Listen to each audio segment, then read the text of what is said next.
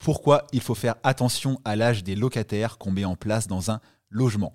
C'est une décision récente du Conseil constitutionnel qui me donne envie de faire cette vidéo, ce podcast.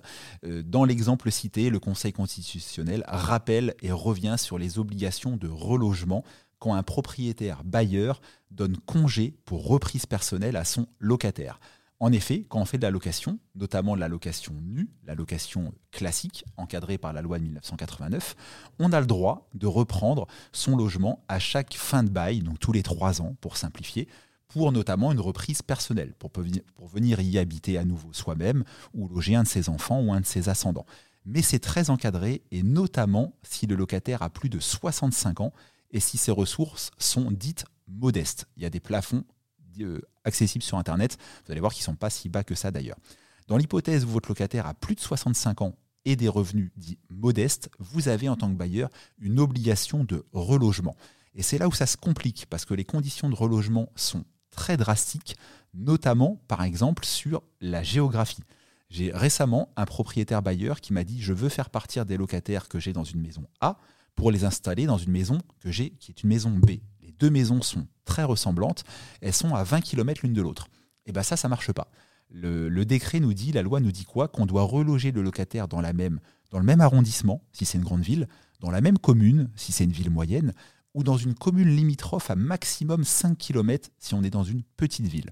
Donc tout ça pour rappeler aux personnes qui font de l'investissement locatif, ou notamment qui mettent euh, temporairement en location leur résidence principale, que c'est une très bonne chose. J'encourage les gens à faire de l'immobilier, et qu'il faut être conscient que quand on loue son logement à une personne de plus de 65 ans, ou peut-être de 60 ans à la prise du bail, mais du coup qui forcément, comme tout le monde, va vieillir, et ben ça peut vraiment, de façon drastique, compliquer la récupération du bien. Il faut vraiment en être conscient.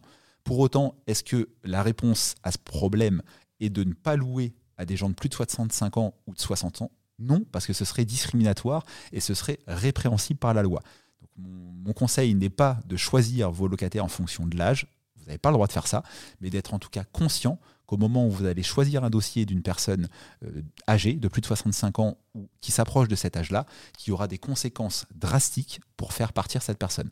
J'ai souvent tendance à dire, euh, quand je, fais choisir un dossier à un propriétaire en gestion locative dans une de mes agences, que quand on prend un locataire euh, âgé, qui souvent présente de très bonnes garanties, mais que c'est pour la vie. Côté bailleur, le locataire, il y a des chances qu'il parte de lui-même avant, mais côté bailleur, c'est quasiment pour la vie parce que les, les façons de le faire sortir seront très encadrées.